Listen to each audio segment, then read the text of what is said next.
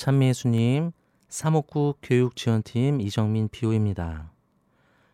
제가 즐기는 취미 가운데 가장 잘하는 것이 수영입니다. 다른 사람에게 좀 가르쳐 줄 수 있을 만큼 하는 것이 수영이고 또 그만큼 제가 즐기고 있는데요. 다른 사람들이 저한테 수영을 좀 가르쳐 주세요 하면 늘 하는 말이 있어요. 뭐 다 아시겠지만 물 위로 뜨려고 하면 가라앉고 가라앉으려고 하면 뜬다라는 사실입니다.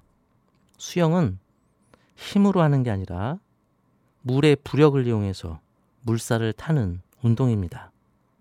그래서 온몸에 힘을 빼고 물과 이 부력의 몸을 그대로 내어 맡겨야 합니다.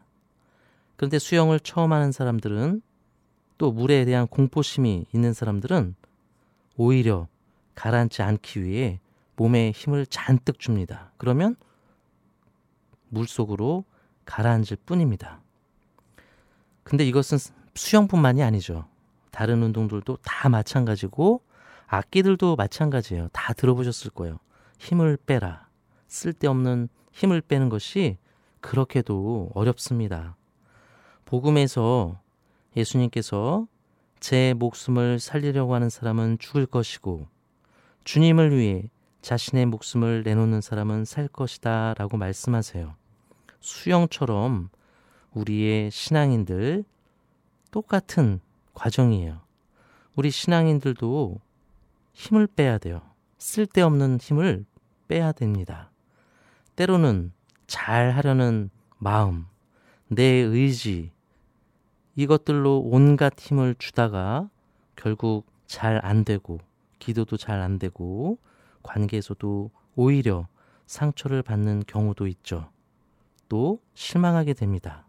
그래서 다시금 나라는 깊은 심연 속 아래로 가라앉게 됩니다.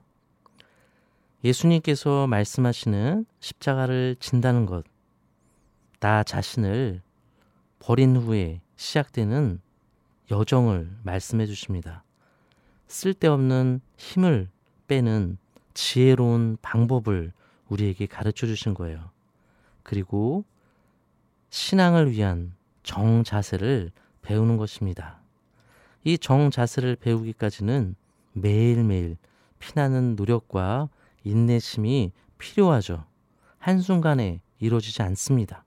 수영이건 외국어든 악기든 모두 오랜 시간 열심한 나의 어, 결과이죠.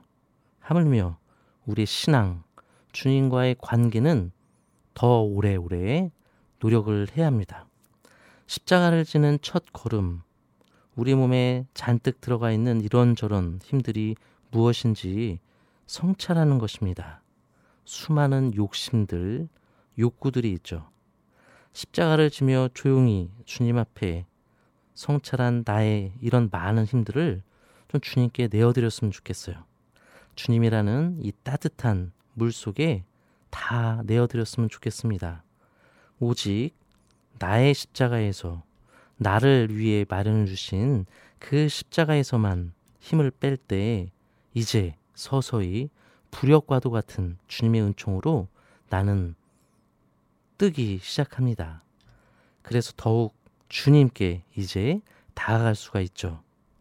주님 은총이라는 이 깊은 바다에서 우리가 가라앉지 않고 유유히 그분과 함께 만끽하는 이 기쁨 청하는 하루 되기를 함께 기도합시다.